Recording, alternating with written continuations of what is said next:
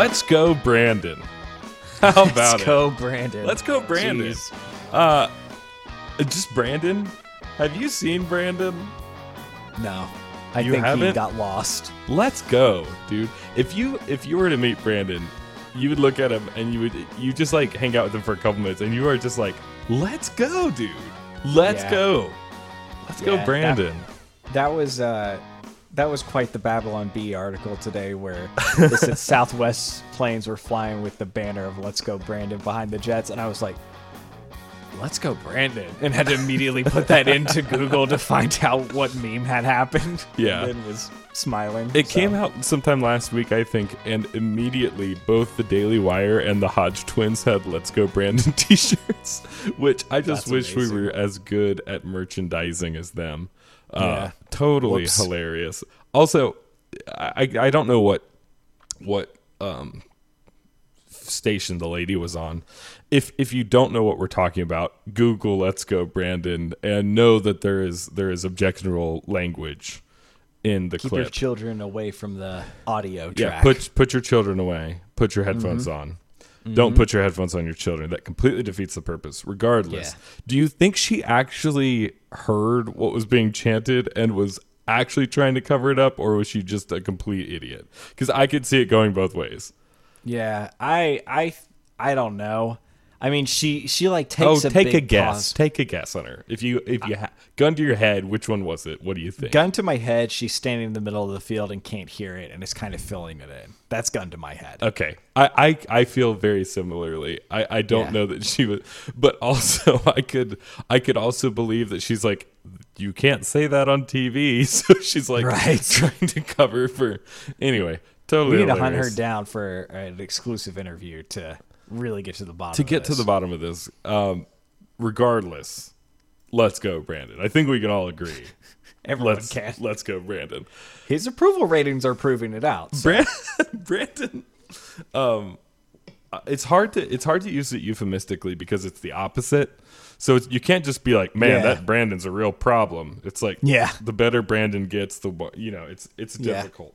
Regardless, Shining star, love that guy. Brandon, fly me to the moon. Regardless, harks and alarms.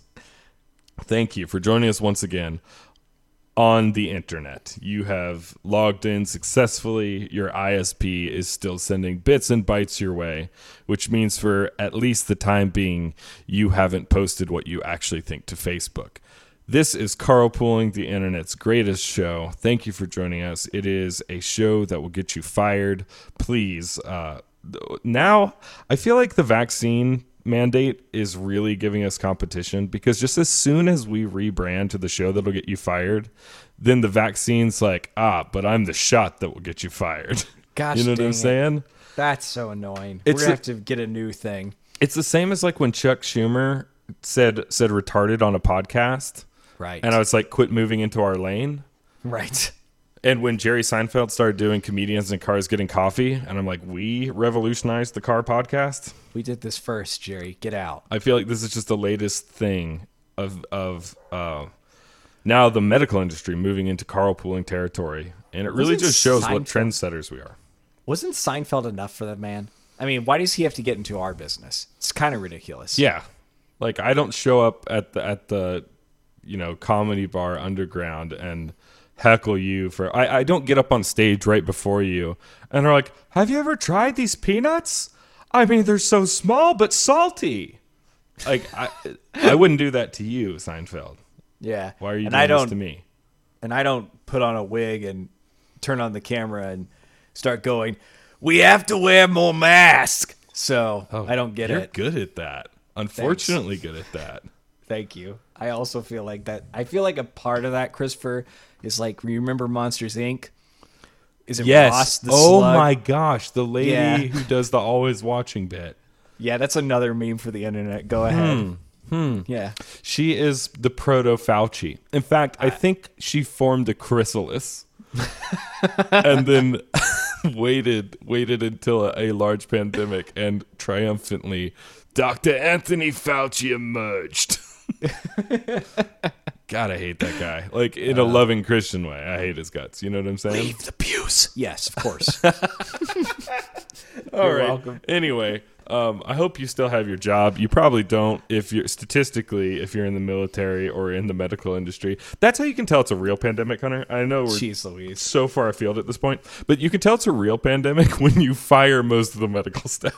So not most. I know it's not most. I just it, it's hard to believe what you're saying at that point. Very hard to believe what you're saying, especially if the vaccine, which is the reason we're firing people because they don't get it, if it's so necessary that we have to fire the people that don't have it to protect the people that did get it from the people that didn't get it, but it's so important and so good and so useful Yes. that that's why it just it's Yes. it's circular reasoning at its finest. It makes it makes absolutely no sense, Hmm. and um, I'm sick of it. And if I could go back and suck the vaccine out of my veins, I wouldn't because that's exactly what these liberal Monsters. coastal elites want you to do. Yes. Like I, I, I, I'm not I'm not saying this is the going rate. We're but just if you this think is a that- true conspiracy. if you think that there aren't people in Hollywood right now that are gleeful that so many people in the middle of the country, the the deplorables, the irredeemable rubes in the middle of the country aren't getting vaccinated and therefore are dying at higher rates. If you think that they're not happy that their rhetoric is pushing that behavior, I I've got a bridge to sell you in Brooklyn, my friend. I, it's just not true. It's just Yeah. not true. Um, so go get vaccinated. Do it.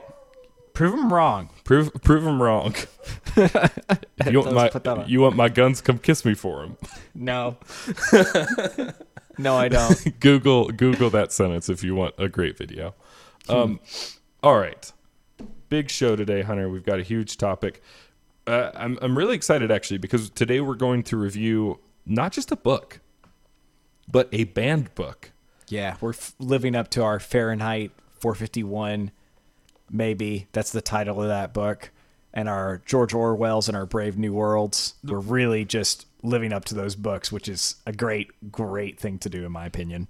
It's I- know you're being a little facetious, but you're almost not being facetious. No, I'm This- not. I'm not being book was- facetious. Well, I mean, like we can still get our hands on it, you know, and we're talking about it online. It's not like the government's going to come around us up because we say the title of this book. yes. However, since we got our copy, it has become incredibly difficult to put your hands on one, Yes. and it is, in my opinion, one of the most interesting, well considered, scientifically based, and empathetic books that I have read in a in a very long time. Once I got the time to actually sit down and read it, I, I absolutely tore through it. And like I said, it it is verboten. And so we're going to bring you the details from it. And and what's also really cool is that it, we've just miraculously uh, finished reading this book at a time when a couple of stories are breaking that actually are relevant to the ongoing tradition of, of the story of this book. So, very excited about that. Before we get into it, yeah. Hunter, important stuff. from your lofty estate, as Right. you put your final your final uh, decisions in order, and, and you you divide up your belongings, please bequeath unto the listener a roadkill. While talking shop on their ET project, Demi Lovato said this I really think that if there was anything out there that would want to do that to us, it would have happened by now. But I think that we have to stop calling them aliens because aliens is a derogatory term for anything. Demi Lovato adds, That's why I like to call them ETs. So, yeah, that's a little tidbit, a little information that I learned. Christopher, are you still alive? Are you excited for this rebranding of the X Files? Demi Lovato is an alien because human beings have brains. That has got to be the dumbest. what? What does she think is going on? What? Like what? she she thinks. Hold on, hold on, hold on. She thinks somewhere deep underground on Mars right now, there are little green men walking around, and they got their they got their hands on a DVD of Close Encounters of the Third Kind, and their their summation, their review is that was freaking rude. Did you hear what they called us? That's they now the the chances that they speak English statistically are zero. and so their context of our language is is non-existent but they would know enough to be like that's that's freaking rude man can't believe Yeah. they said that Yeah.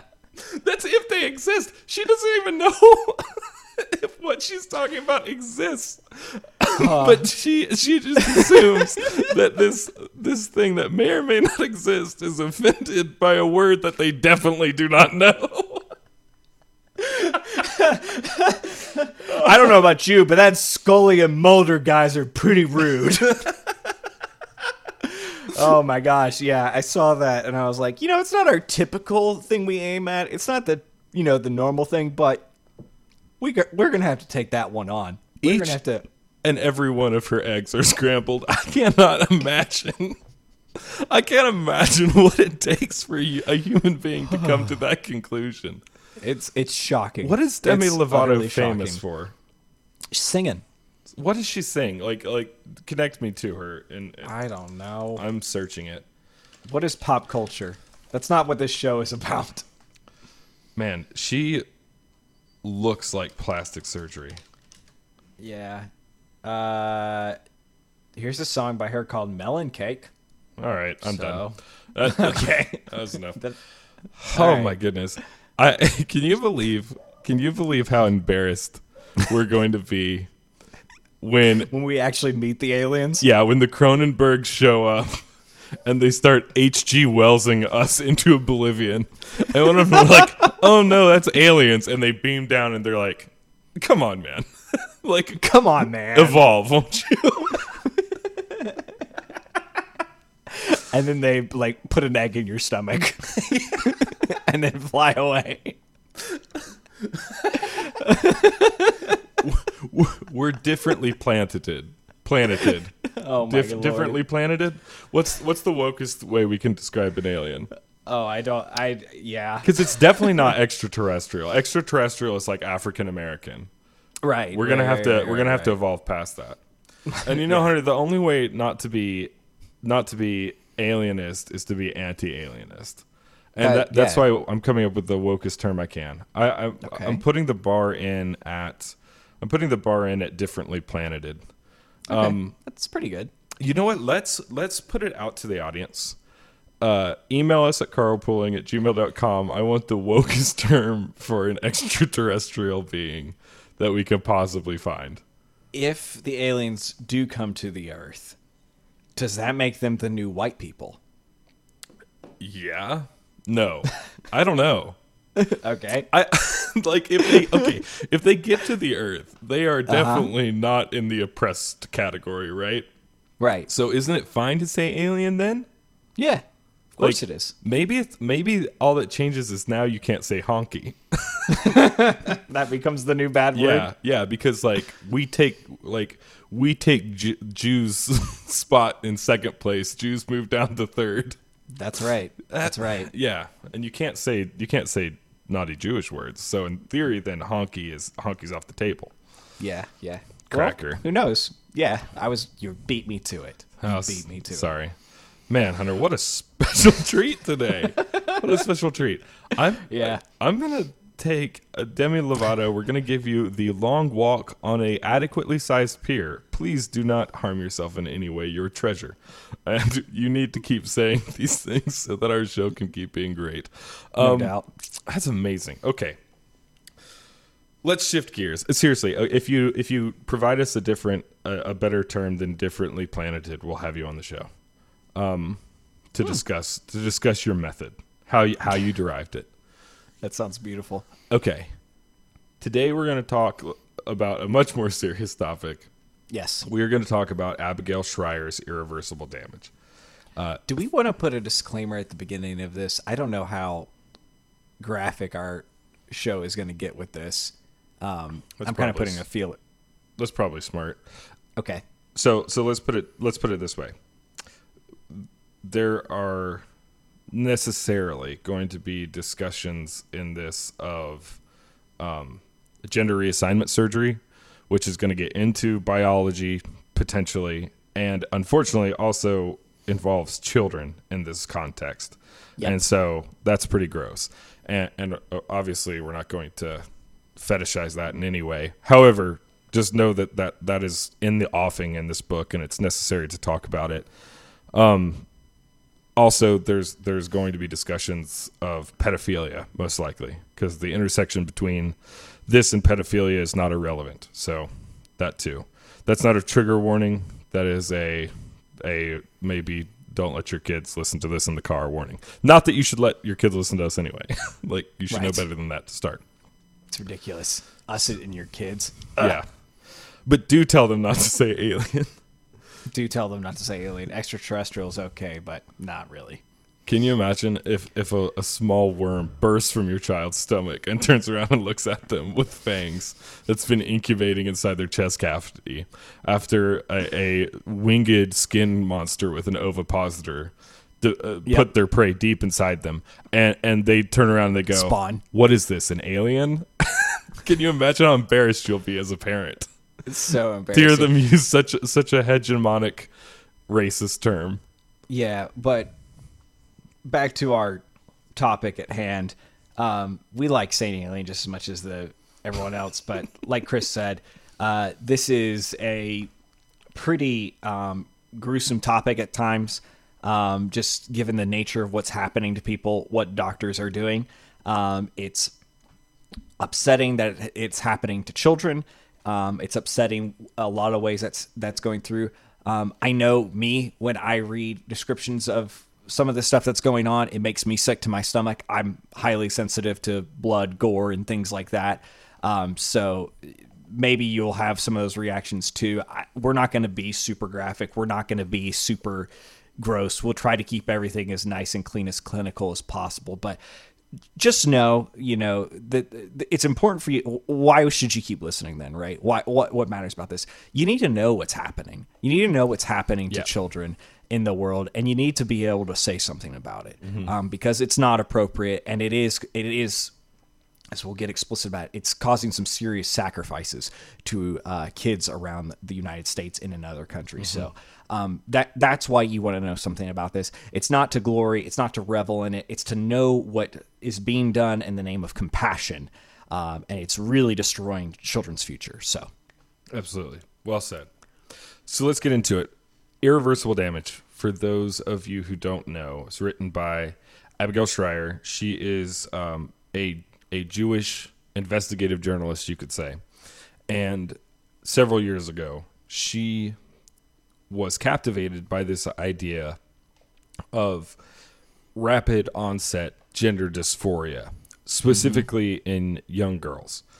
And what that deals with is a phenomena where children are exposed to the idea of transgenderism or gender dysphoria.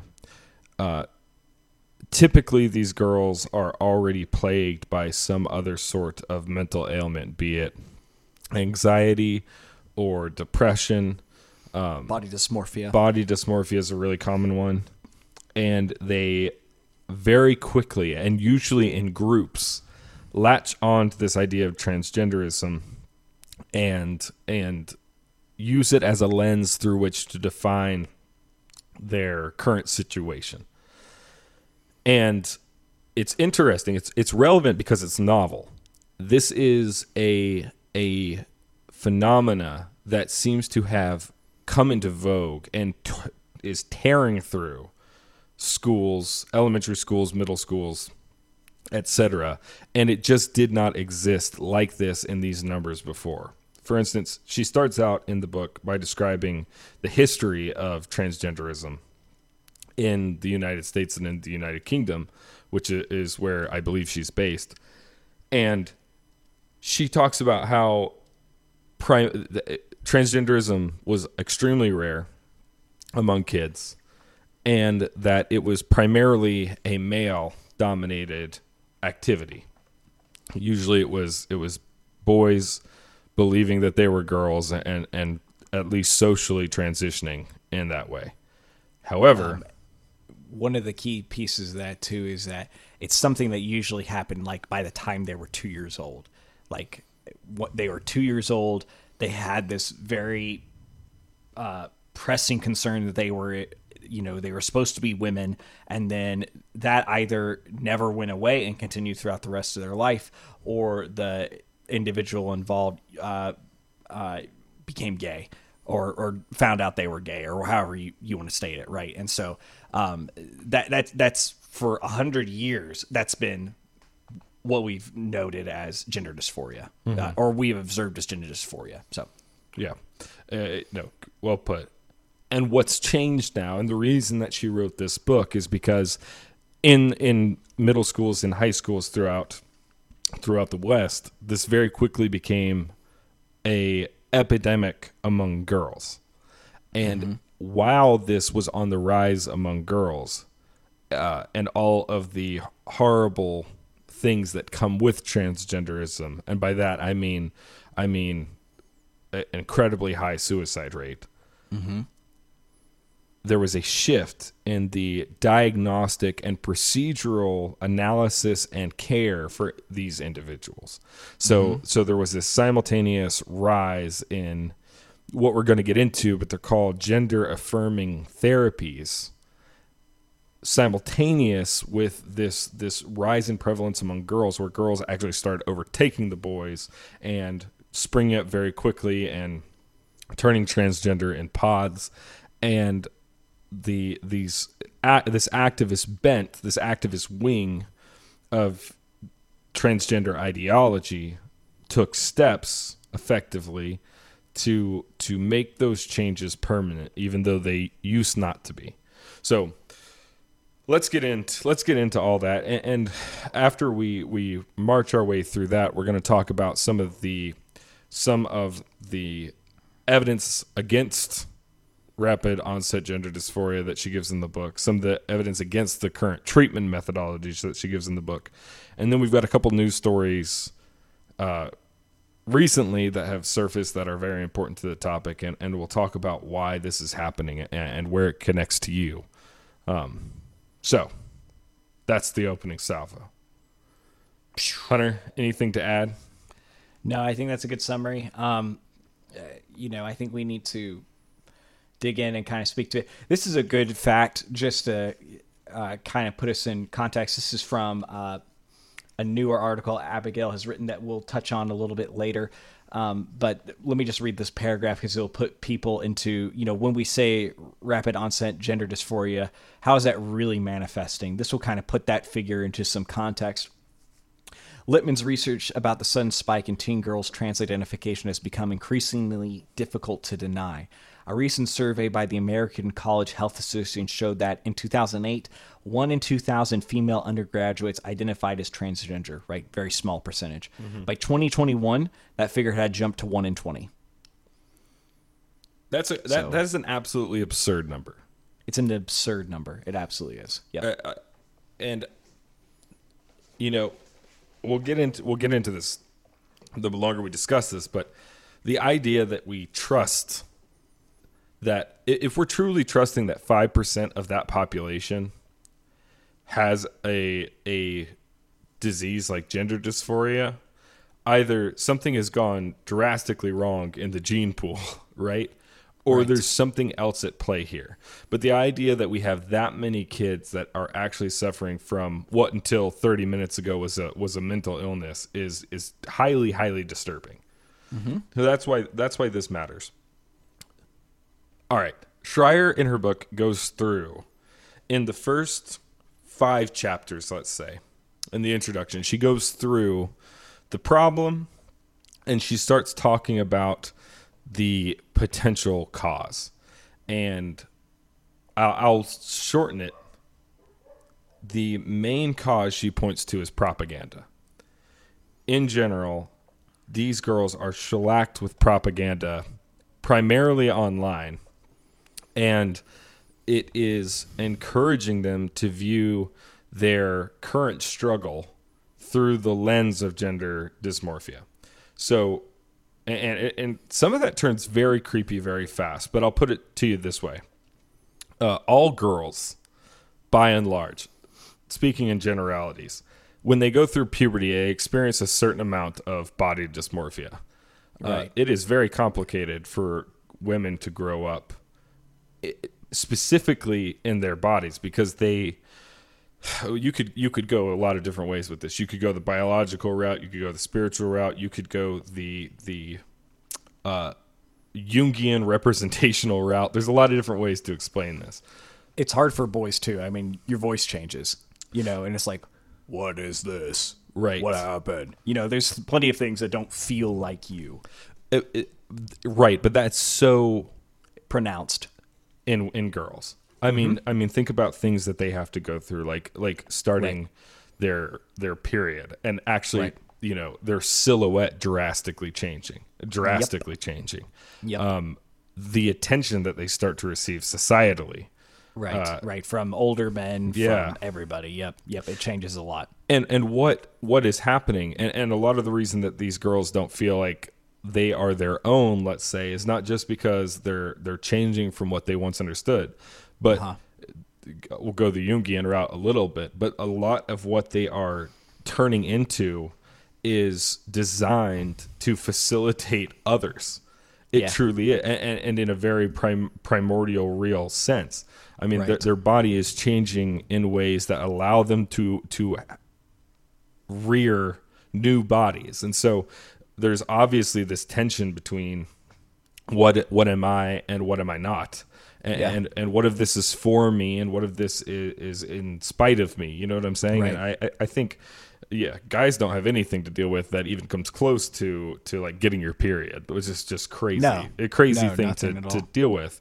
And and it makes you consider from a very young age that you are a machine made to made to replicate and made to nurture Right. which is beautiful but also disturbing you know Sure. and and you know we keep getting we keep getting married in the west later and later and and raising children in the west later and later unless you've got to deal with mtv i'm not exactly sure how they work that out but that the there there is a loss of innocence that comes at that point let's call it Sure. 14 15 you know that You've got to wake up because now you need to understand how you how you operate, if nothing else. Right, right. And and you cannot you cannot start that process and be completely a little girl anymore.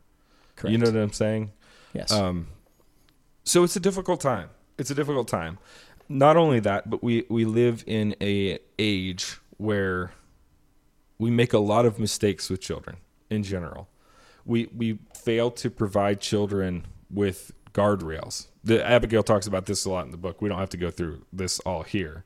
But a lot of times what what parents are tending to is their children's emotional state and not their children's moral state or or their their children's spiritual state and this causes there to be a lack of relevant guideposts for which a child can measure their their progress you know if if dad never gets mad at me when i do something wrong. Well then maybe there is no wrong. But if there's no wrong then how do i do right?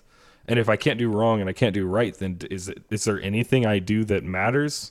And so so i feel like b- based on the not I feel like the evidence would would suggest that based on the the what do they call that movement, Hunter? The uh, self esteem parenting movement Yes. of the the early to late '90s is is fueling this this feeling of of ungroundedness and floatiness in children. Uh, and- and- I- go ahead.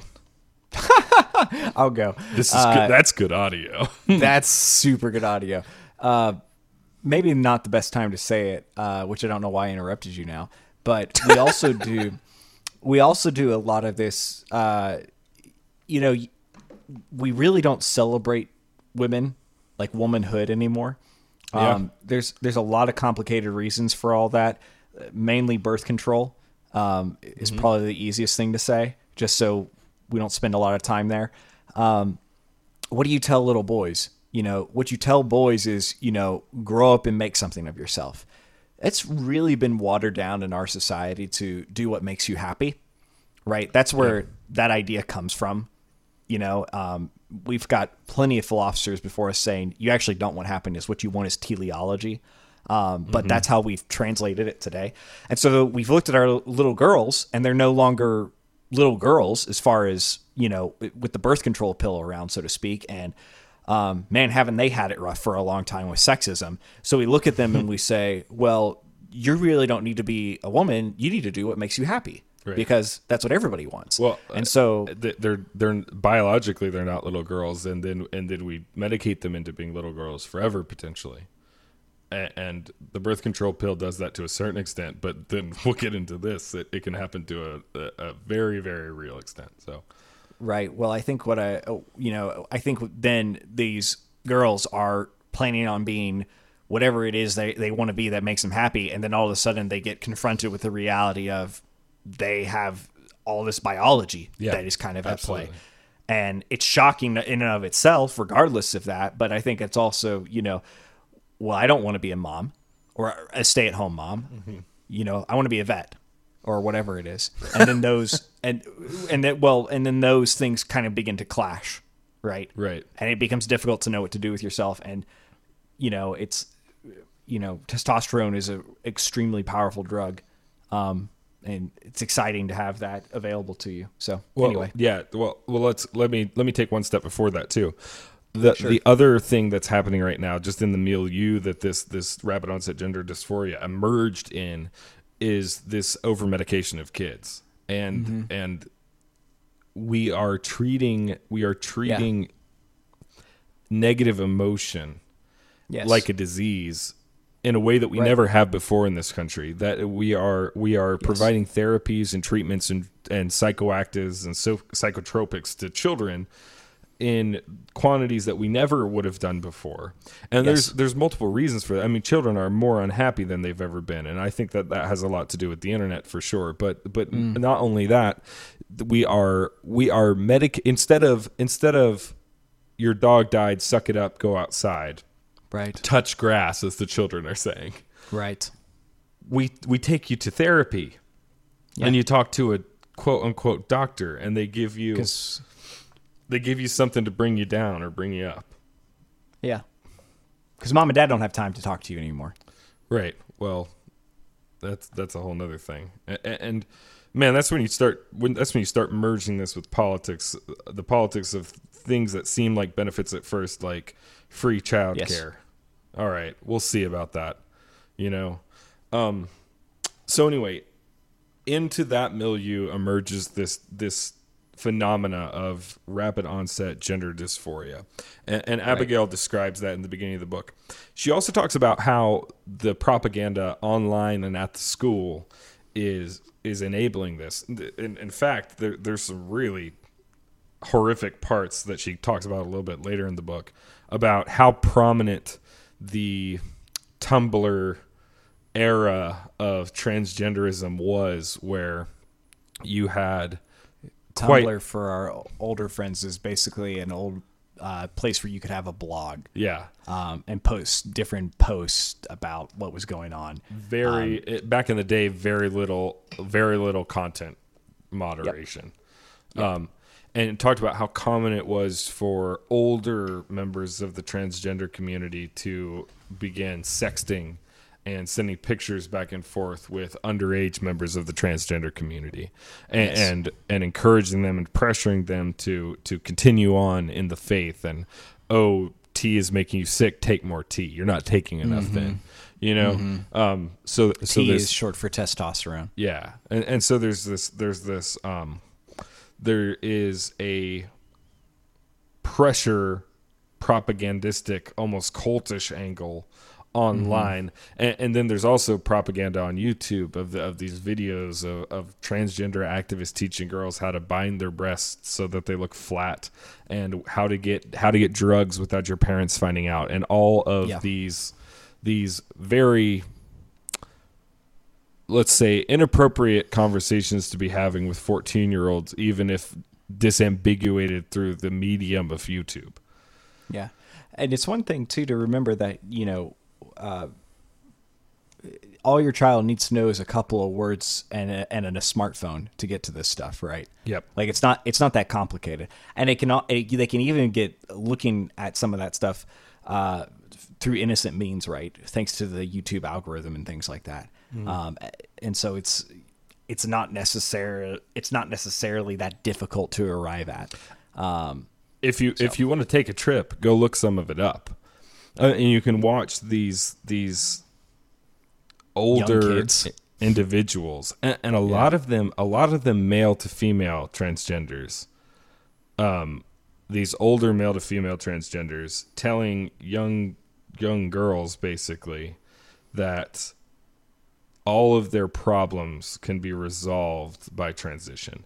And and to view all of their unhappiness and the all the you know all the things that their affluent white liberal coastal parents took them to therapy for earlier to mm-hmm. reconfigure your thinking about that so you view it exclusively through the lens of gender um, and in that way, it's a lot like It's it's a lot like the racists, right? that Right. that all all problems in America can be can be boiled down to the fact that we celebrate Columbus Day and not Indigenous Peoples Day. it's critical theory, yeah. at its finest. It, it truly is a postmodern a postmodern um, deconstructionist idea of Yes. human emotion, even. Yes. And, and, Yeah. and it is so unfortunate that, that this pops its head up everywhere you see this this idea of of moral relativism and secular humanism creep up that that this is right on its heels every time. So that's the environment we live in today, right? How does rapid onset gender dysphoria actually hit um, the people involved, right? Uh, it's something like these kids are uh, they are being exposed to this. They're listening to something. They meet somebody uh, who's uh, living this lifestyle, and then they um, have other disorders or uh, depressions that are influencing their life as well. They jump on this. This becomes their thing, um, and then as we've seen in other uh, things with young girls, like cutting and other um, mental disorders, the community of girls just becomes attached to someone who's going through this and will for whatever reason whether it's out of compassion whether it's out of envy whether it's out of um, wanting to be included uh, will then kind of wrap around this idea of gender dysphoria. And you'll see five girls in a class overnight who never had any issues circle up and start uh, following down this path together. And they have all the resources and all the uh, abilities to teach them what to do and get them through that.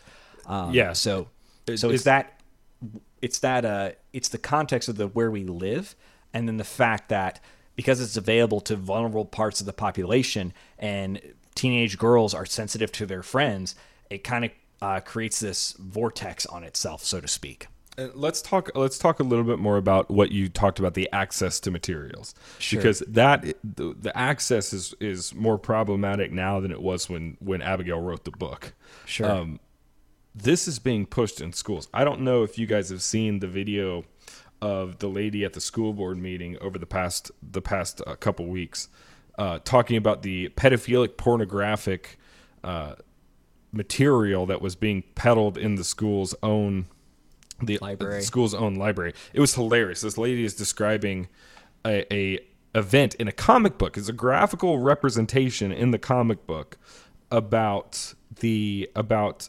effectively a a older man sodomizing a a fourth grader yep consensually not i don't believe it when i say that that's that was the way they were presenting it right and they they she brings this up to the school board meeting and they turn off her mic and say you can't talk about this. There's children here. There's children in the school library. You know what i'm saying? Like and, and that's just one example of the way that the lgbtqiaarp plus two community and activists have weaseled their way into these situations and prevent discussions from happening in them. So so let's talk a little bit more centered though about transgenderism Um, although that it's not unrelated what I just said. Um, there is certainly a push for transgenderism in the schools and this is this is usually the tip of the spear and it's moving it's shifting further to the left. What used to only be a problem at uh, college campuses is now moving into the high schools and will it won't be long before it moves into the middle schools. In fact parts of the agenda have already moved into the mid- middle schools and they all revolve around two words and these are probably the most or, or two concepts and these are probably the most important concepts in the entire discussion from a medical care perspective and they are uh, affirmation gender affirming therapies and informed consent these two ideas have completely changed the way that we treat, diagnose, and care for people that are struggling with things like gender dysphoria in in our schools and our institutions. So let's talk about them really quick. Gender affirming techniques is the idea that the way that you treat one of these people is simply by agreeing with them that Right. that if they come in and say I'm a boy but I feel like a girl, the answer to that that problem statement is yes, I agree you are. Right. And and and that we're arguing that that's the best thing for them. And, this this is a good point to go back to what we were saying earlier is you know what we've seen for hundreds for a hundred years is that these boys you know are coming uh, they feel this from a young age and it either goes away and manifests you know as you know they're actually gay or it just disappears itself or it stays around and you know this is something they they live with. Um, what is different about uh, what we're seeing in this case. Um, I am so sorry. I completely lost what with you the, what the- you with the girls the different I think you're going to the differences with the girls is that they haven't had a dysphoric thought until they turn 13 and then wham it hits them like a ton of bricks. And they go in and it, there's no precedent for it no evidence for it. They go in and say it one time and the the bent of these institutions is to affirm So, and what used to be, this is what I wanted to say. What used to be the um, technique used here is what's called watchful waiting, because you had someone here that you didn't really understand, and what's more, they didn't really understand themselves because they were. Here's a crazy idea: a child.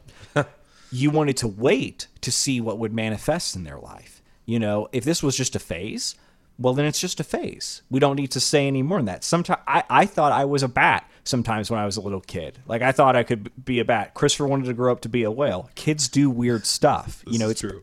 it's how we imagine ourselves and how we how we grow a little bit as we think about you know inhabiting different bodies so to speak and animals is a great way for us to do that because we're we're wondering what it would be like to be that thing over there it's one way we produce empathy right and so children go through these many different things and you don't have to take them all seriously until now until now if you don't you know now you're being transphobic. Now you're not affirming someone's lived experience.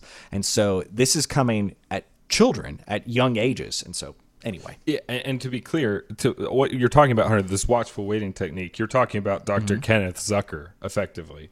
Kenneth Yes. Zucker was the the leading authority on transgenderism in children, and the philosophy was okay if a kid comes in and says that they think that they're the opposite gender, fine, but we need to look at the whole child first, and we need Right. to wait, and and we'll get into why that's so important later. He was actually um, he he wrote the standards of care guidelines for the World Professional Association for Transgender Health, or WPATH, if I ever have to say it again, because that's such a freaking mouthful. Anyhow, he he was the guy, and then uh, uh, but what happened was what happened was that the transgender activists mm-hmm. moved in, and he lost all of his his acclaim, all of his renown. Had nothing to do with the science, had nothing to do with the medicine, but that was mm. the old guard, right? Let's talk about the second the second portion here just briefly, is affirmed consent. Um, I'm sorry, informed consent. Informed consent is this new standard for prescription and for providing medical treatment that does not require a healthcare professional to make a qualified evidence-based decision on whether you need a certain intervention. For instance, this this idea is what get got people you know medical marijuana when they didn't need it for a long time. Because they would read you a list of side effects and and risks and you said I have back pain and they go well I can't quantify back pain so let me inform you of the the pitfalls and then if you consent then you can have the the intervention right? Right. uh, informed consent is now being used to prescribe uh, puberty blockers uh, like Lupron and testosterone to girls. Mm-hmm. Mm-hmm. It's being it's the standard that they're using to provide double mastectomies for underage girls in certain parts of the country. It's the standard that they're using to provide uh, phalloplasty mm-hmm. for girls in several parts of the country, underage girls in several parts of the country, and it is just a simply can you read and initial these underlying side effects and complications and then we'll go ahead and provide the intervention and it it Hippocrates is rolling in his grave so fast that he could power a nuclear submarine. I mean, he, tr- truly, the, the standard of do no harm has gone out the window with the standard of, of informed consent. And so now, Hunter, to, to bring this back to where you were where you were headed, uh, when you say that the girls have all the access at their fingertips, so they get online, they find this, they find this, uh, these pages, these forums, these gurus, and then they talk to their friends and they form a clique, and then the schools have picked up the mantle of informed consent and and affirmation, gender affirming techniques, and so Yes. Now you've got and it's gotten worse it's gotten worse since you wrote this book. You Much have worse, yeah. places in in portland now where at the age of 15 a girl can get testosterone at at the high school without her parents knowing. You have you have schools all over the country mm-hmm. where a child can legally change the, or not legally can although they do provide that paperwork as well but they can tacitly change their name and their pronouns and they the schools are so sophisticated in their bifurcation of Yep. this that they make sure that any document that a parent has a chance of seeing has their given or birth name on it and Right. their their transgender name is on another uh, is on all the other forms and they're called that at school and, and different things like that. And so when so understand that when Hunter quotes the statistic of like one in twenty girls is identifying as as transgender, they have an incredible support structure, a support structure that you wouldn't see for any other decision like this at the schools because they've embraced these two these two techniques.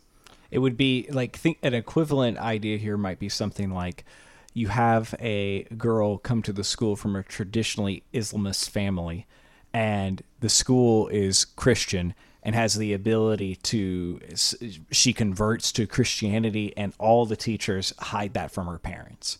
Right. It, it, it's it's similar in that level of why why would you like and you don't have to tell the parents or anything like that, but it, it's an intentional, uh, d- designed format to provide resources to the child to help them lie to their parents and lie on behalf of the child to their parents Right, for all this. right. Um, and the only way that you'll know with this as a parent is if you look at your daughter and go, she looks a little different. I wonder if she's getting testosterone. Like her, voice by is then, getting deeper. right? And by then it's too late. yeah so let's we need to talk at probably at length about the treatments that are being provided and the outcomes of these treatments but before we jump into that we also need to to talk about the fra- and abigail goes into this in great detail in her book. In fact this is probably one of the most impactful parts of the books other than the place where she goes through i, I would say failed phalloplasties which is which is gut wrenching and horrific. Yeah.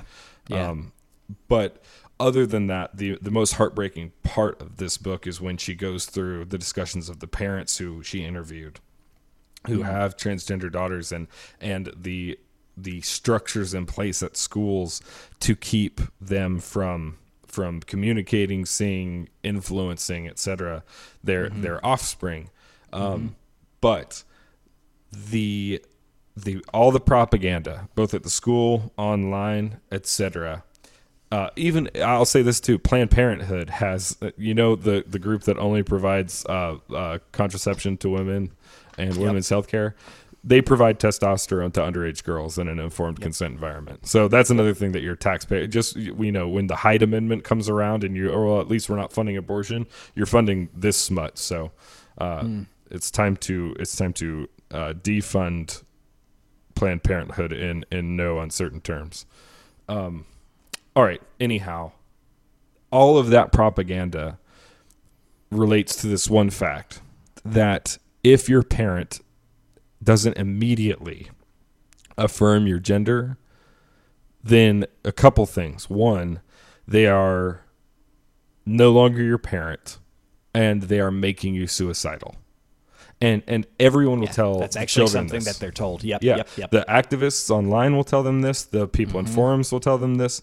The uh, the the going rate at these at these therapists, uh, these these gender affirming therapists will tell them this. And we right, saw they'll they'll point to the the high suicidality statistics, and they'll Right. say, "Look over here. That's why. It's because you aren't being taught because no one is seeing you for who you are." And Christopher, I think you're probably going to say this, but you know as well as I do that pre and post transition, those statistics don't change. Right. And so there's obviously a disconnect there, but that's but the people who should be smart enough to understand that that's not what they sell these children. They sell them on the fact their parents are evil to reinforce their own ideology. and, and we've seen this play out. I, I, we talked about it on the show a couple months ago, where someone on the West Coast effectively had to kidnap their own child and remove them from a school situation because and, and was lying about affirming their their the gender clinic in I, I can't remember what state it was now. It was one of those West Coast states. But literally had to lie about it so that they could remove their child from the situation and move cross country and change their name. So that that could actually get their child away from the state uh, that was forcing this down on them. Because if you step out of line, if you don't affirm, you lose your rights. And Right. it, sometimes by dint of the state and then otherwise um, you know in a more subterfugious way based on the propaganda that's being fed to your child from from online sources and you know professional therapists. So that that is the the way that they are breaking up the traditional family unit with this ideology and keeping people who actually care for children namely parents away from the conversation by painting them mm. as the the devils that certainly testosterone and, and phalloplasty are. So we say all that to say that there is there is an incredible war being waged against these girls and it's coming in from every side.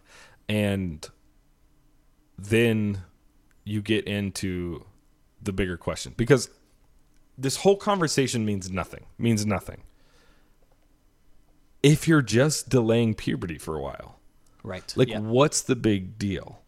It- I- yeah sure there's this this cultish vortex whirling around your child trying to convince them to make this decision.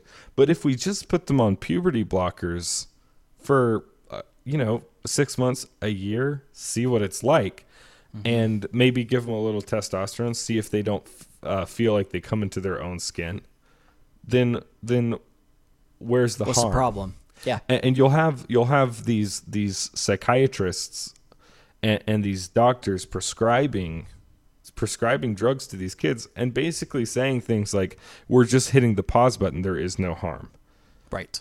nothing nothing could be further from the truth hunter why don't you Ha! kick us off here Yeah. Yeah. So, um, you know, I, I think the first thing to understand is that puberty blockers are are dangerous. Um, puberty is an extremely uh, necessary part of human development. Uh, puberty so is so, not so hunter's been told so I've been told.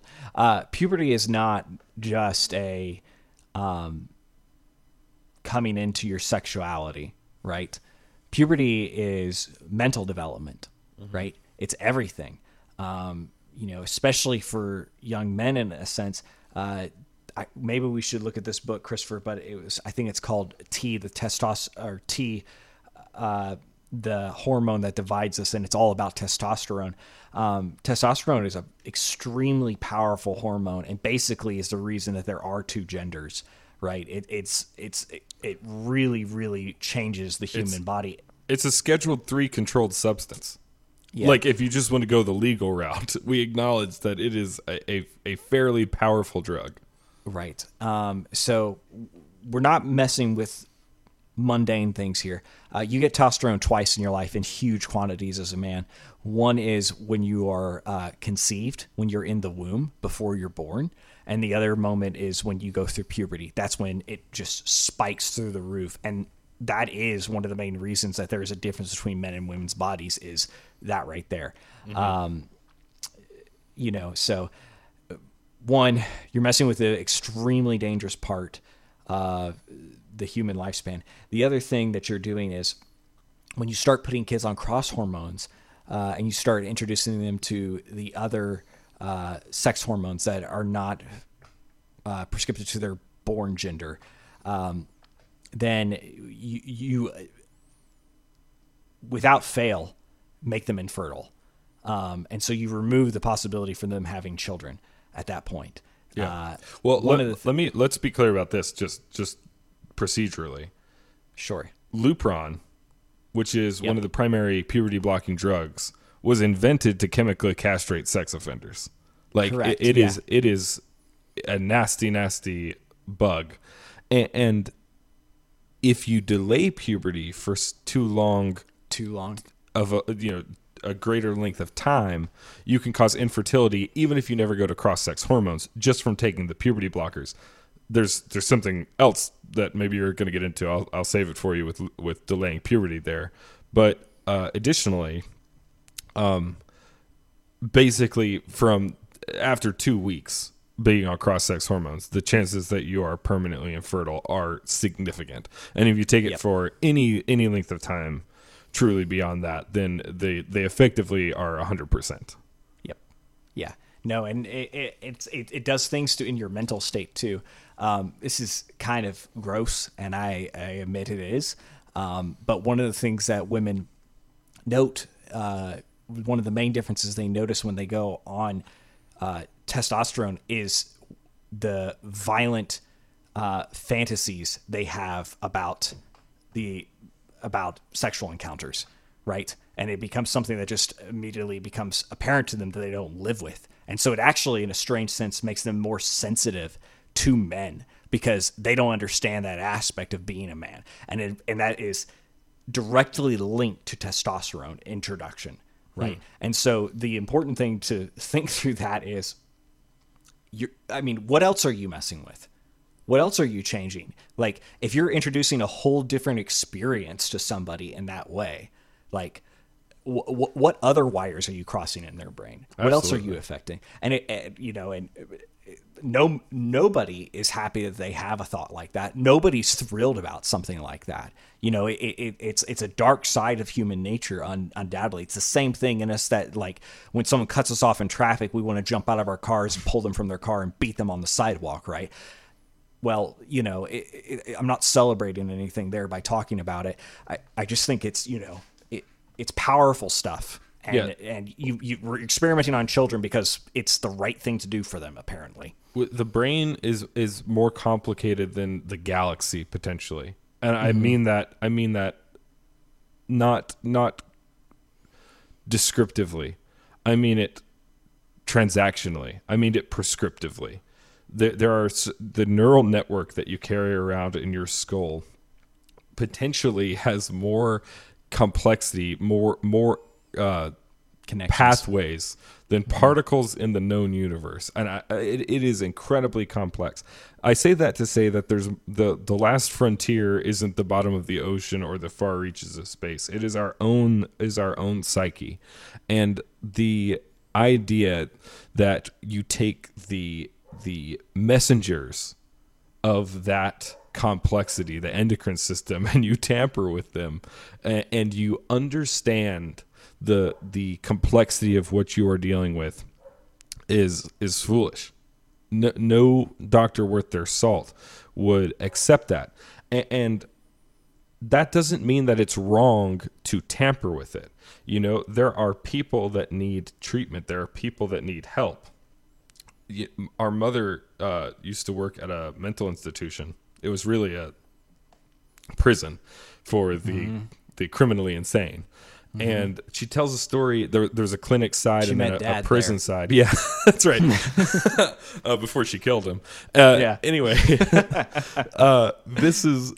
She told a story there about this guy who came into the clinic side, and he had nailed one of his hands to a cross, but then couldn't swing the hammer to nail his other hand. Yeah. I- some people are crazy. Okay, but but here's the question. Here's the question, and this is so crucial to this argument. What would have been good for him? He thought he was the Christ, right? Mm-hmm. Should they have said, "Yes, you are the Christ," and nailed his other hand and then his feet to the cross Right. and hung him up there in the yard? Right. Would that have would it been would it have been good to affirm the thing that he believed, which was clearly not true, hmm. or would it be better to get get him some some Nyquil and tuck him in, hmm. or how about some lithium? You, you understand what I'm saying? yes. this concept of of affir- affirmation therapy is nutty. It's nutty and it's not free. The science is in. Playing with with puberty blockers and testosterone is an incredible danger. It's an incredible danger for young girls. Uh, Let's talk about things It's that aren't even let's let's talk about things that aren't even medically dangerous. If you delay puberty and go on puberty blockers before you've had a orgasm, there is a very statistically significant chance that you never will for the rest of your life. Yep. That's how, that that is a oh, sorry, go ahead. I was just going to say our obsession with seeing children as sexual objects Yeah, in this way actually derives them of any sexual meaning in their life. Like not only not only are we talking the inability to reproduce, which is like the definition, right? But also the enjoyment and the pleasure of it. Right, Like we we right. we're, we are making them sexless. Yes, yeah, absolutely. Uh, well, all these people in these forums, these YouTubers, these schools, yes. Right. You, I, can you imagine the the harm that you're doing to a child by somehow at the age of 13 or 14 prohibiting them from ever achieving orgasm? Right. I mean, that's You nutty. they know? They don't know what that is. Yeah, they have well- no idea what that means. They, they can't consent to you taking that away because they have Correct. no concept for what that is. And, and we're playing with drugs that permanently rob them of that. And, and you know what? There's something, we'll get into it. Man, the, the, buckle up, people, because this, is- this is a huge topic. But Mm. the, the, the, the insidiousness, the hatred, you, you want to talk about misogyny? this, Right. this is the hatred of women. And the problem is it's not imposed by, by a patriarchy yes. Uh, but but our our modern progressive postmodern society despises womanhood uh, despises the things that make womanhood truly great and and to rob to rob a woman of her ability to orgasm and her ability to rear children you, you might you might what what is left and I'm not saying that that's the only purpose for for being a woman I'm saying that that It's not a woman you're dealing with anymore. it is the most it, it's it's not a human you're dealing with anymore I, I- Right. there's nothing more f- fantastic and sophisticated and remarkable and beautiful in the human experience than being a woman and having the ability to raise children to being able to grow the future inside of you and connect legitimately with the the fates as they extend long past your death it is the most incredibly meaningful teleological experience that a human could possibly grant themselves. And uh, of course, there's mommy issues. How could there not be? You're, mm-hmm. you're, their womanhood is a miracle each and every time. It's amazing. I think you're I mean, obviously, the point you're making is astute and passionate, and I think it's correct. I, I think the um, the the point the point is that the point is that if there's any if there's any hatred that's that is uncovered in this phenomena it is not a hatred for transgenders it is not a hatred of people that are experiencing gender dysmorphia. It's not a transphobia. It's a hatred of of womanhood. And if you hate woman womanhood true womanhood you hate humanity itself. It, Right. it is it is the resentment of Cain that Right. that drives this movement. Yeah, I, I think I think it's you know it, it's an interesting thing when you look at like Eve and it's like your desire will be for your husband, and if you know your Hebrew and or someone's taught you what that means, it means your desire is to rule over him. Right. And I, and I think for one of the first times in human history, we we live in times where uh, instead of having patriarchy, we actually have something more akin to matriarchies, um, because patriarchies look like uh, rule by might, which is you know we really don't have that anymore. You know, it's just not something that actually exists. But what we do have is uh, Oedipal complexes at the national stage, and we have we'll take care of everything for you, right? And one of the things that we'll take care of is apparently is the uncomfortableness with selecting the generation that will come after you and defining what in the generation now is worthy to go forward. Right. right? And that's that is womanhood essentially. And you know okay well you don't feel up to the task no problem. We got you covered. We Well, can yeah. we can swap that out. You want to go be an engineer? Absolutely. Not a problem. We don't need people to have babies right? And you see declining birth rates and there's other reasons for that that are astute and things like that but even Well, then And this is this is why archetypal and primordial womanhood is described as as, as the chaotic nature. It- It's described as as you know, the male male is order and society, and woman is chaos and nature. And the reason that she's described this way is because uh, nature is that which selects.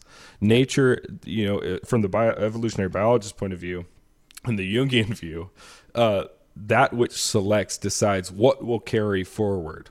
And, and it's a reason that the prime directive of our species is to to go forth and multiply. You know what I'm saying? Because because as a biological machine on the superstructure level, we have to procreate in order to continue. It, it is survival on a long mm-hmm. enough time frame, and then you you take a look at the your ancestry and your and your historicity, and you realize that you have twice as many female ancestors as male ancestors.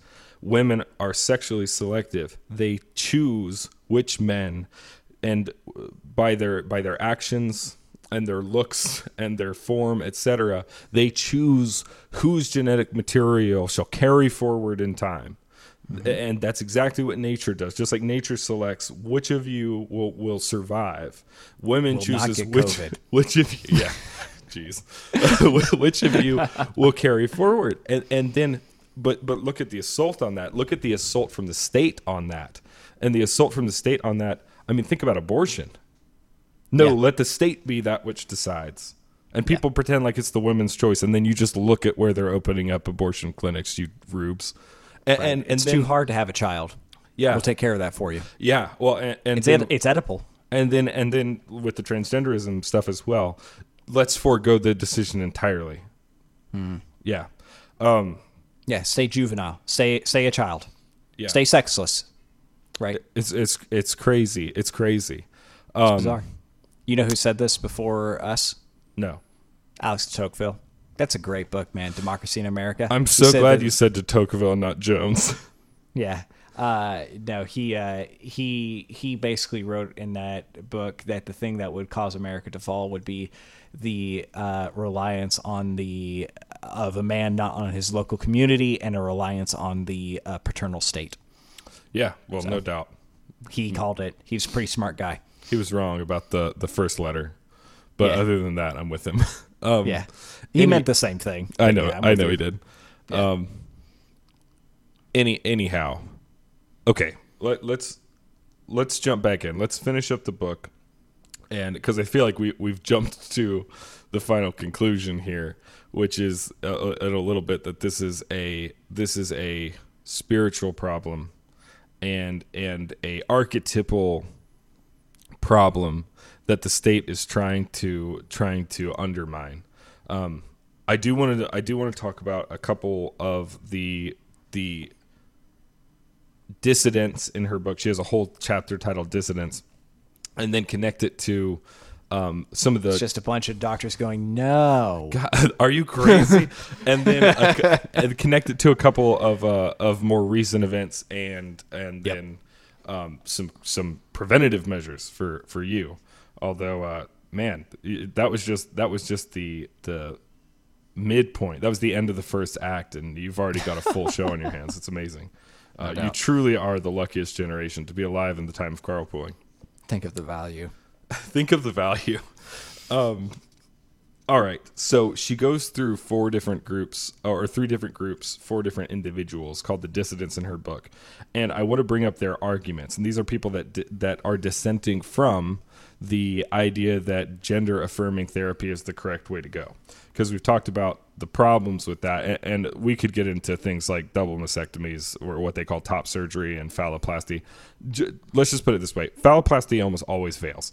Um, it is horribly complex. It is disgusting if you go through what it actually takes. I think the thing that just sells people on it real quick is that it requires skin from your forearm to complete. Yeah, yeah. That's all you need to know. I I have watched a portion of an inpatient phalloplasty, and I almost threw up. Uh, seriously, it it is it is brutal. Um, It's not for the faint of heart. No. Um, all right. So she separates the dissidents into three different categories. The first category she calls the sexologists. These are people that deal with um, orientation, basically, uh, clinicians. And she talks about Ray Blanchard and Michael Bailey. And uh, Blanchard is kind of a kind of a he's a big deal, uh, a really big deal. And he came up with this this taxonomy of transgenderism that I want to highlight here because I think it's really important. They are uh, what he calls the, uh, let me make sure I get it exactly right, the homosexual transsexualism. And this is what he would say we're seeing in these girls, where they don't feel at home in their bodies. They don't feel comfortable around men. Maybe there's another underlying disorder there.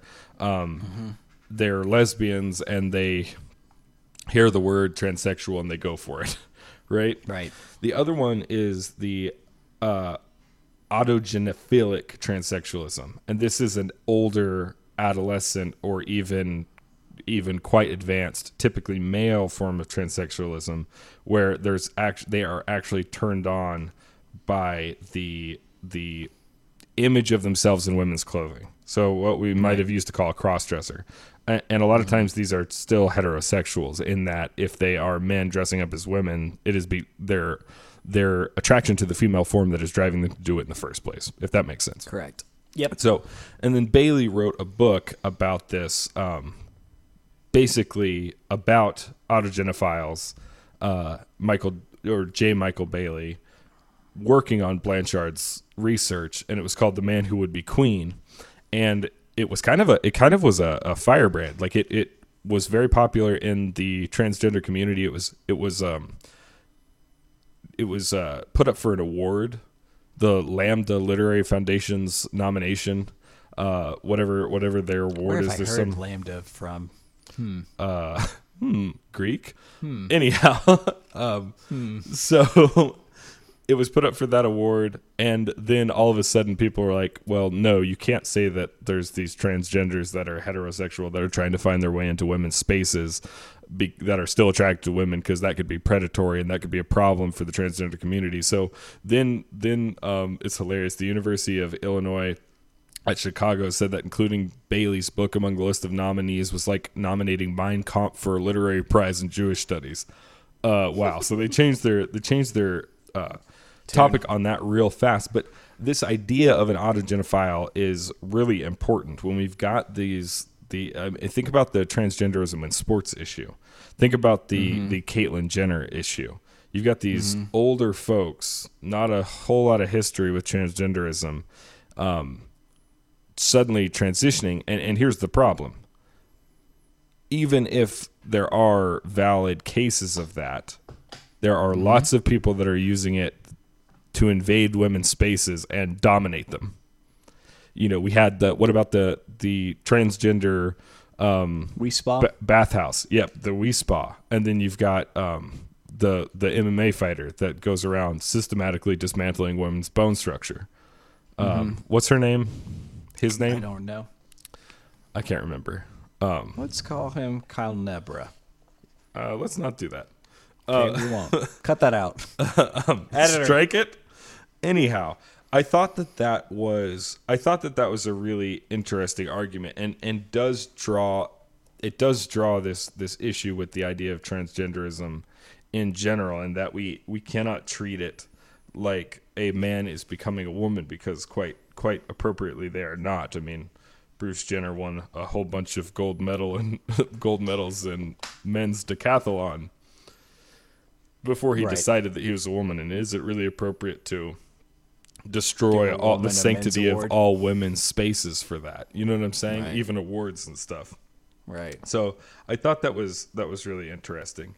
Um the other the, and both both of those doctors they're, they're not anti transition Yeah, and they do better. sometimes think they'll medically transition people but they also are both strong believers in the idea that you have to you have to attempt you have to look at the at the patient holistically and a- answer questions like is this a different underlying cause can this pe- person even possibly potentially pass uh, right. etc Because because that's a that's a great point because if you can't pass and you go through all the surgeries and then you just look like a guy still with breasts essentially it doesn't help the dysphoria at all that's right right you you still feel alienated so you know it regardless of you agree with that as a as a thing to do there are problems with doing it if your goal is to remove the dysphoria That's right. That's right. And and, and this is this is a key point too. Um, and, and that's it's why they're so critical about those issues. They talk about the activism driving the medicine, and and that's why they they've made this taxonomy to show that hey, we're destroying women's spaces by um, by basically kowtowing to the to the radical activists with these autogynephilic transsexuals. They make this argument. They they Dr. Bailey specifically pushes back against the idea that transgenderism is immutable. Um, and I think he makes a good argument, but he doesn't quite go far enough. But you know, there's this big push that you were Lady Gaga born this way. However, it doesn't. There's no biological markers for that. It's only behavioral, and the only evidence we have is that you feel a certain way, right? And this Right. is not typically the definition of an immutable characteristic. So Dr. Bailey Correct. pushes back on that. But I, I, I like- actually, I was reading it. I took this a step further. yeah Uh, go ahead. i feel like hamburger today Yeah. right doesn't really make any sense Right. right Eh, i don't feel like hamburger tomorrow The yeah, exactly. And and how can that be immutable with when the definition is you cannot rid yourself of it? And, and upon reading this, I was I was thinking this is one of the major problems here with this with this ideology as such, and, and another description of how it's woman hating, truly woman hating, is that you cannot have you cannot have transsexuality be immutable at the same time as gender there's not Right. logical space in in the argument for both to be true. Mm-hmm. If gender is an immutable characteristic like it's protected in the 14th amendment, then trans transgenderism cannot be. Because immutable means that you cannot dispense with it without giving up a significant portion of yourself. But if transgenderism is immutable, that being that discarding the biology is that which must be protected. And to not discard the biology would be giving up a a significant portion of yourself. Then by the same token the biology can't exist on the same list.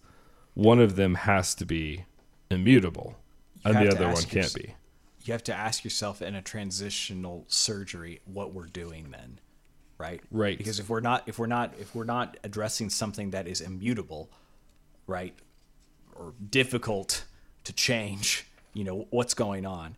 Um, and I, I think this might be the right time in the conversation to say like, you know,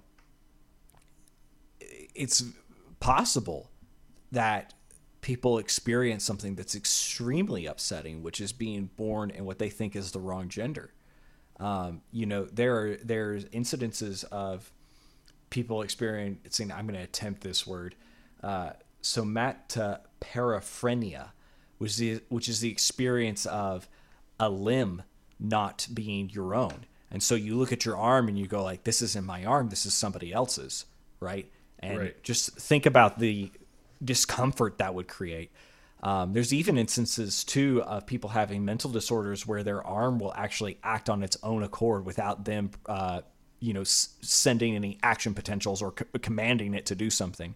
And so, like, you know, there there are potentially real people suffering here with some sort of real biological problem that we are not capable of understanding at this point. Yeah. Um, yeah. And so, it, probably be- in very, very small numbers.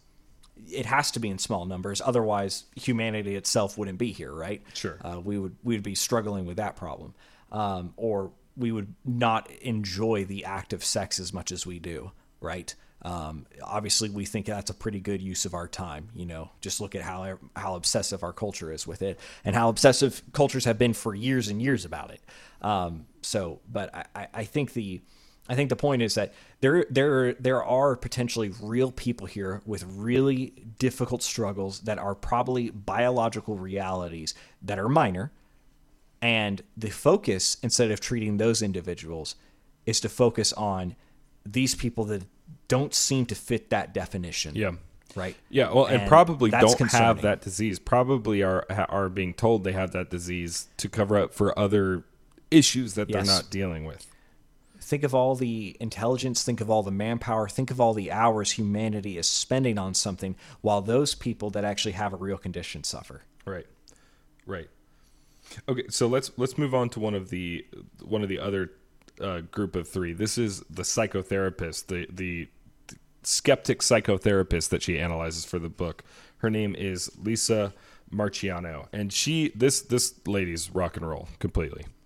She she actually had to quit treating children so that she could get around these laws that say that she will not engage with conversion therapy um, because you're not allowed to try conversion like converting them out of being transgender in certain parts of the country. So instead, she just treats adults. She has two ideas that I think are so important to analyze here. The first is this. I'm gonna I'm gonna read a quote from the book directly from her. If I work with someone who's really suicidal because his wife left him, I don't call the wife up and say, "Hey, you just have to come back." That's not the way that we treat suicide. We mm. don't treat suicide by giving people exactly what we want. We treat suicide by keeping all people safe and helping them to become more resilient. And, and that's a key point. You don't nail the guy's other hand to the cross. You don't Right. give them what they want. You don't give in to the delusion. You know, Ben Shapiro talks about his grandfather all the time who thought the radio was talking to him. He's saying, What would have been good for my grandfather to be like, Yep, the radio is talking to you? No, you don't affirm craziness. Okay, mm-hmm. so that that's that's where she finds her skepticism to the the aff- affirmation therapy in general. Here's one of her most telling points, though. She talks about psychic contagion. Now, I don't know if you've ever studied anything like mass hysteria or, or mass delusions, but psychic contagion is this idea that once something enters the public discourse, it's more it's it's liable to continue to replicate itself, and, and this isn't that surprising. It happens. Um, it happens pretty naturally because it's on people's brains. They're talking about it, etc ad nauseum. However, this has happened in in massive ways before um, across entire countries from time to time. Um, you know, she she brings up the examples of prescribing lobotomies, uh, in multiple personality disorder. It happened in Germany in the 1930s and 1940s. Cutting is one of them. And there's even been times when people thought, like in the UK, that people thought that there were people gassing like these mass gassings were happening where where you'd be on a road trip and someone would come up and gas you and take your stuff and then leave you know gas you out of your car it, it scientifically is bogus it would require so much so much potent material that there's no way it could be imported but then then the entire country believed they were getting gassed and there was there was you know fear on end and, and I bring that up to say that the this idea of a mass psychosis is actually more common than we think and, and it's kind of a mass hypnosis you know where everyone starts mm-hmm. believing ideas that aren't true just because everyone's believing them she believes mm-hmm. that that is responsible for this rapid increase in the number of, of teenage girls who come in with gender dysphoric distress. Not only that and this is where it really gets worse and, and where i think we need to discuss it. She also thinks that this accounts for much of the suicide rate and who knows if she's right, but her her point is that all of these sources, all this propaganda telling young girls that if they're not affirmed, they will become suicidal, right, is another example of psychic contagion. Um, where where since I've told you if this happens you'll want to kill yourself, you you embody that horrible right. horrible idea. But hard hard to prove or disprove at this point, but mm-hmm. certainly possible. And, and you know, it's one of the things that that can actually explain some of this, some of that suicide rate. You know, there's a study that said it was like almost 42 lifetime attempted suicide rate for transgenders. Uh, Abigail Shrier herself doesn't totally love that study because she says that there is some self-reporting in it. Hmm. But she says that that seems a, difficult. She says that it's at least half. No, attempted hmm. suicide rate. um, yeah.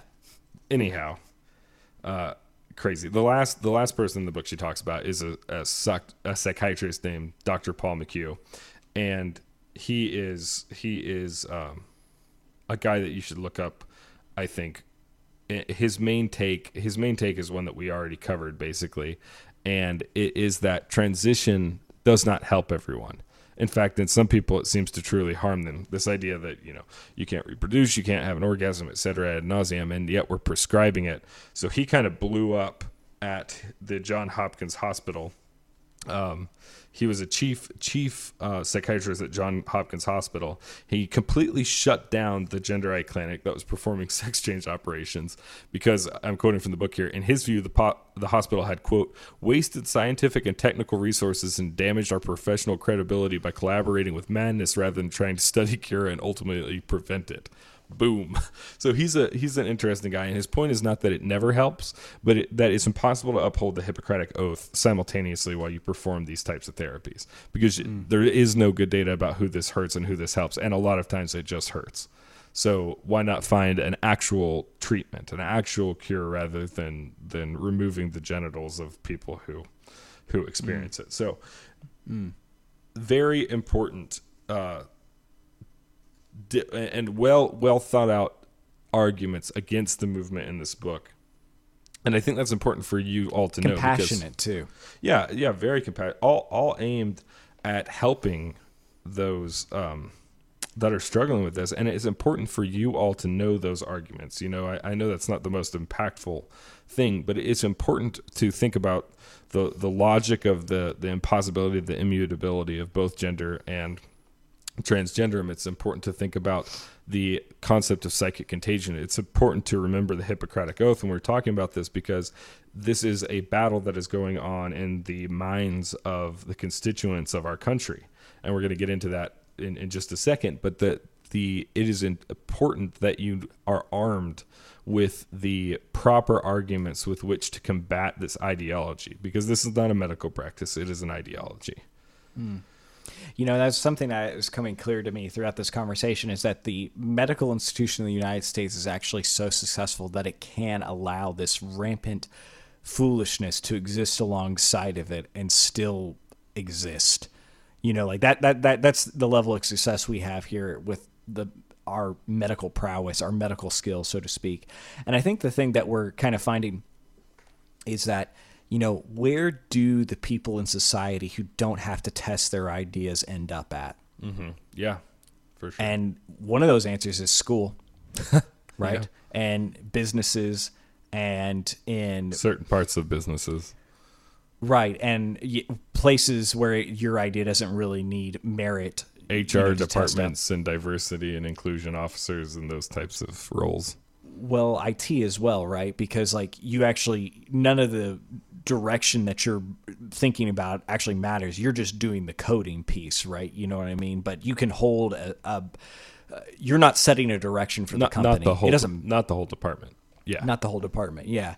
Um, and there's plenty of places like that in actually meaningful parts of a business that are not actually setting direction, so to speak.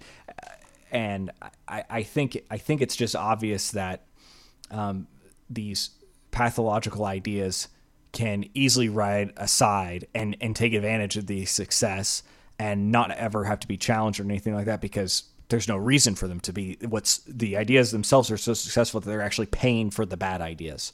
Um, and i think that's i think we have cared too little about certain parts of our society that we thought were either not important enough to care about or we uh, we valued other things too too much, and I think our public school system is one of the clearest reflections of that uh, Absolutely. problem. Absolutely. All right, so let's let's bring this train into the station, Hunter. I, I totally agree with you there. Um, so Abigail finishes up the book by basically talking about some some of the propaganda, so, some more about the propaganda that we've already covered a little bit, and then she goes into the people that regret their transition and what the future of this movement looks like. Uh, it's a gut punch. It's a real gut punch. Learning about people with botched phalloplasties and double mastectomies who want to go back to being a, a mom, uh, you know, and, and have that option permanently removed from them. Uh, and and it's it's tough, and and it's interesting too.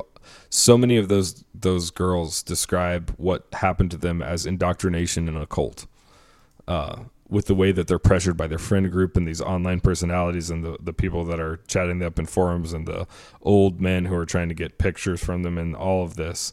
It's amazing how many of them describe it as deprogramming from a cult instead of instead of walking away from unsuccessful medical treatment.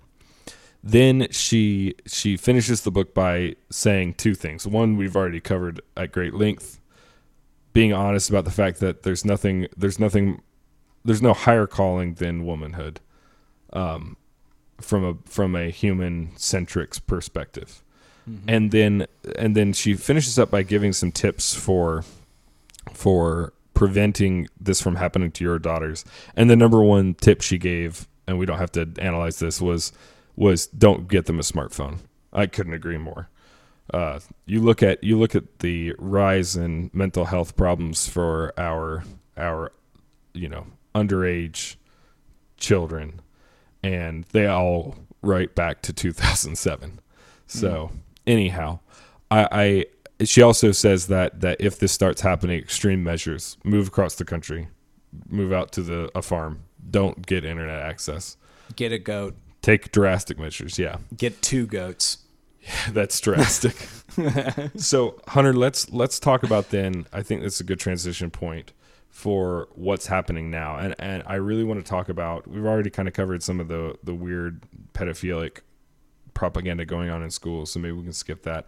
I'd really like to talk about Bari uh, Bari Weiss's uh, Substack and Yeah. the article that that Abigail wrote there because you could just view it as a update to the book. And Yeah. I, I also want to talk about the story that that the folks over at the Daily Wire broke last night and, and put a ribbon on this one. Yeah, so um, you can go and read this on Bari Weiss's Substack. I think uh, Abigail put it on there because Bari Weiss's Substack is bigger than hers, and they they both seem to love each other and want to promote each other's stuff. And so Bari uh, treats Abigail's stuff with reverence and gives it a place. You could of course go read it anywhere else, but Abigail basically uh, had two doctors go on record.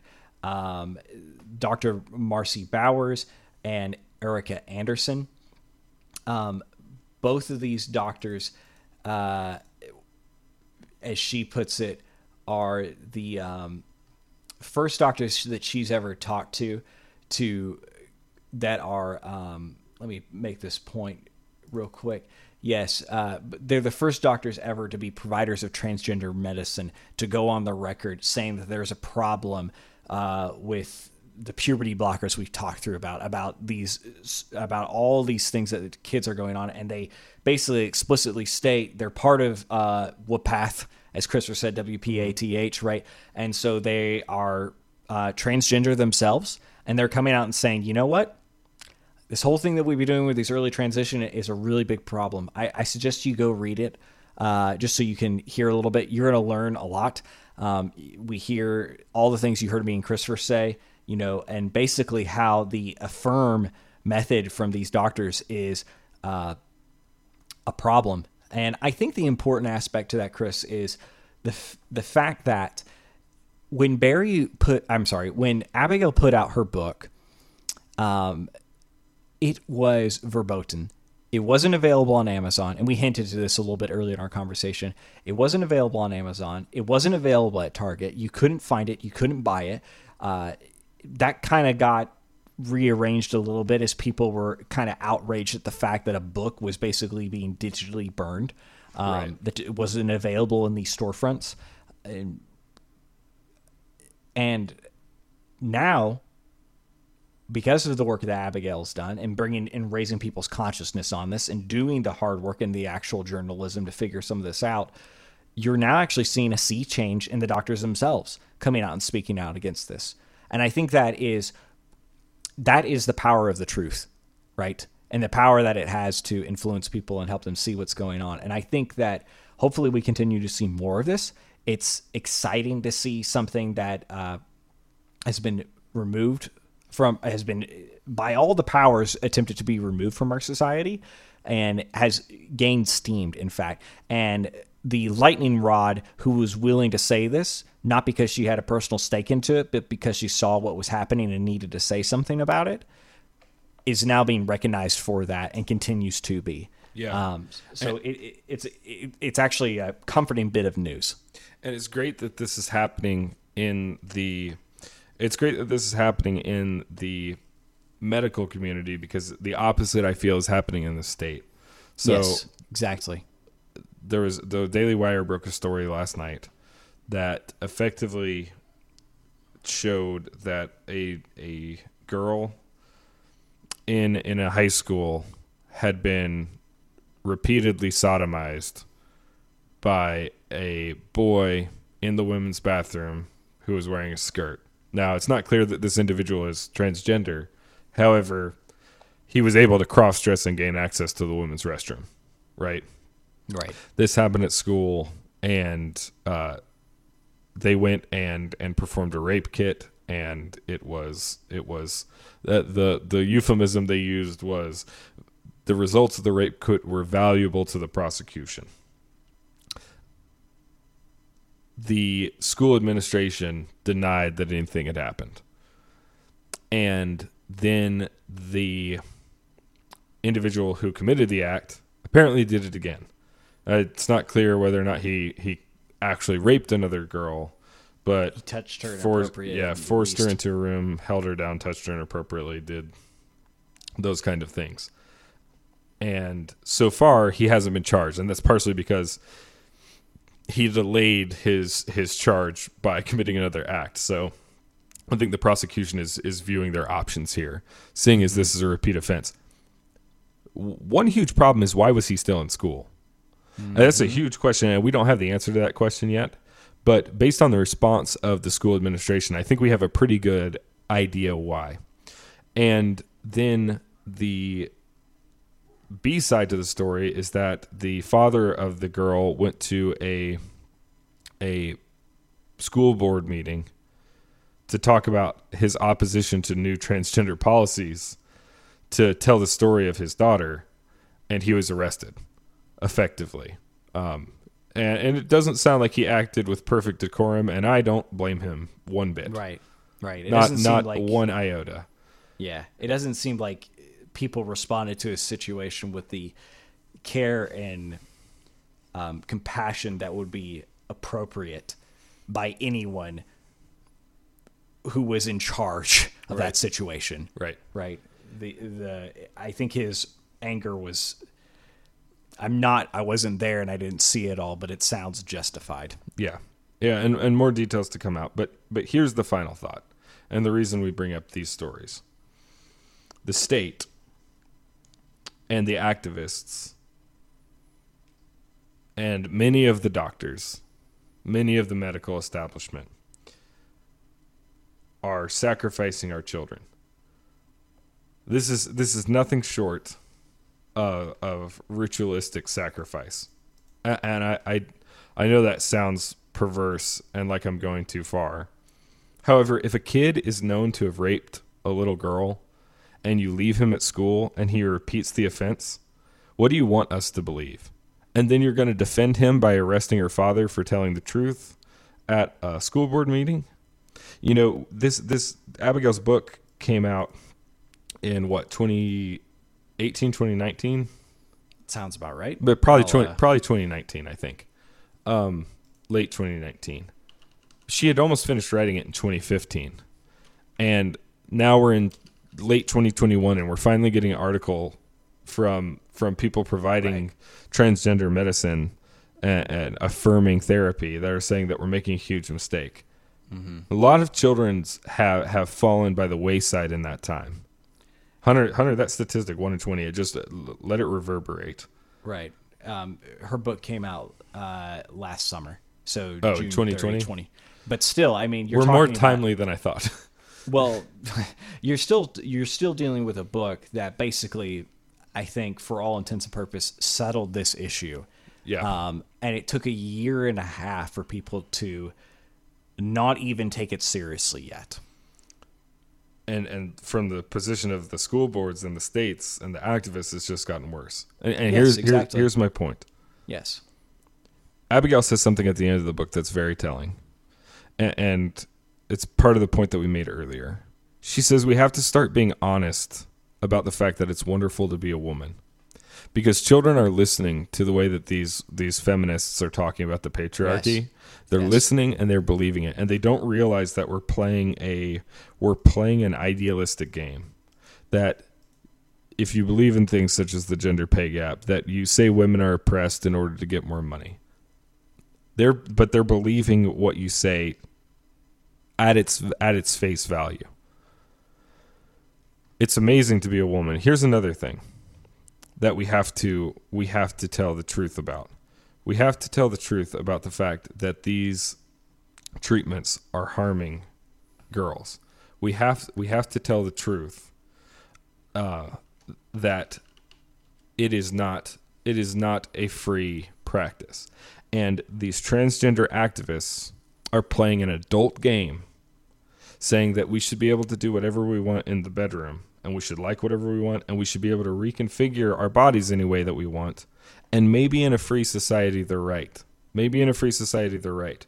But the children are listening and it gets worse. Just like the children listen to you saying that uh, the West is a horrible patriarchy, and the and the right way to be a woman is to be a man. They're also listening when you when you say that. They're listening when you say that all of their problems could be solved by transition and that gender is the fundamental building block of your your emotional well-being which is exactly what the transgender activists are telling them. They're listening when you say that. And and we are playing an adult game in front of the children in order to gain power in order to gain recognition in order to change laws this is what the transgender activist lobby has been doing here's the problem not only are we okay with the fact that they're listening and making destructive choices, but we are sacrificing our children on the altar of Baal to further our adult ends. Yes, I, I, I believe so hard that you can never say boo about the transgender agenda that I will tell a little girl to get testosterone. Mm-hmm. I'll prevent a little girl from ever bearing a child. I'll prevent a little girl from ever having an orgasm. That's what I'll do. I, that's how dedicated I am to a very adult agenda that I'll impose it on the kids. How about this? I will I will cover up for a kid who rapes a girl at school by wearing a dress and walking to the women's restroom. We'll say it didn't happen and we'll let him come back to school and we'll let him do it again. And that's another kid on the altar. These adults who do, will not stand up and speak for the truth and speak about the dangers of this destructive ideology running our medical institutions and running our educational institutions. Because they will not stand up and say we have to we have to preference the truth and not kowtow to an agenda that does not have our best interests in mind. They are sacrificing our kids one by one by one by one by one. And the state is willing to do that the progressive agenda is willing to do that. Because to them the collective is all that matters. The collective is, is all that matters. And each individual kid you've got to break a couple eggs to make a a culturally homogenous omelet an equitable omelet where no one is responsible for their choices and no one is responsible for their decisions. And you can live just exactly as pathetically as you want to without ever taking responsibility for your own emotional state with constantly blaming it on your situation constantly blaming it on the fact that you were born inherent. Blame it on the universe itself. Blame it on the resentment of life in general by hating what you are. It has a cost. It has a cost. And by, by never taking responsibility for that and trying to organize a society that never forces us to take responsibility for that, not even that, it's worse, never even forces us to think about it never forces us to think through the complications of an idea that makes us uncomfortable. We are we are in our pursuit of that ill-conceived miasmic utopia. We are allowing children to be put on the altar and slaughtered. Slaughtered. So that's that. That's that's what the the state and the progressive agenda and the the transgender activists are doing to our children. And thank you to Abigail Shrier for standing up and writing this book. And it's our responsibility. It's our responsibility to tell the truth about this when other people won't. And it's not motivated out of hate. It's motivated out of great compassion. So, can't say better than that. Um, guys follow the show, you know where we're at. We live on the socials. There's a podcast. Put some stars on it. Hit the submit button. We really appreciate it. Um, it's always hard doing a show like this. Um, it's never exciting. Um, it's a it's a difficult topic. It's hard to say something and not feel like you're getting something wrong half the time because it's so charged politically, and you need to be mindful of your speech. Um, but we appreciate you guys letting us do that, having these hard conversations, forgiving us for the mistakes we made, uh, if any, along the way. And we just thank you so much uh, for another chance. Chris, it was great talking to you. I really appreciate it. Same and uh, get tested.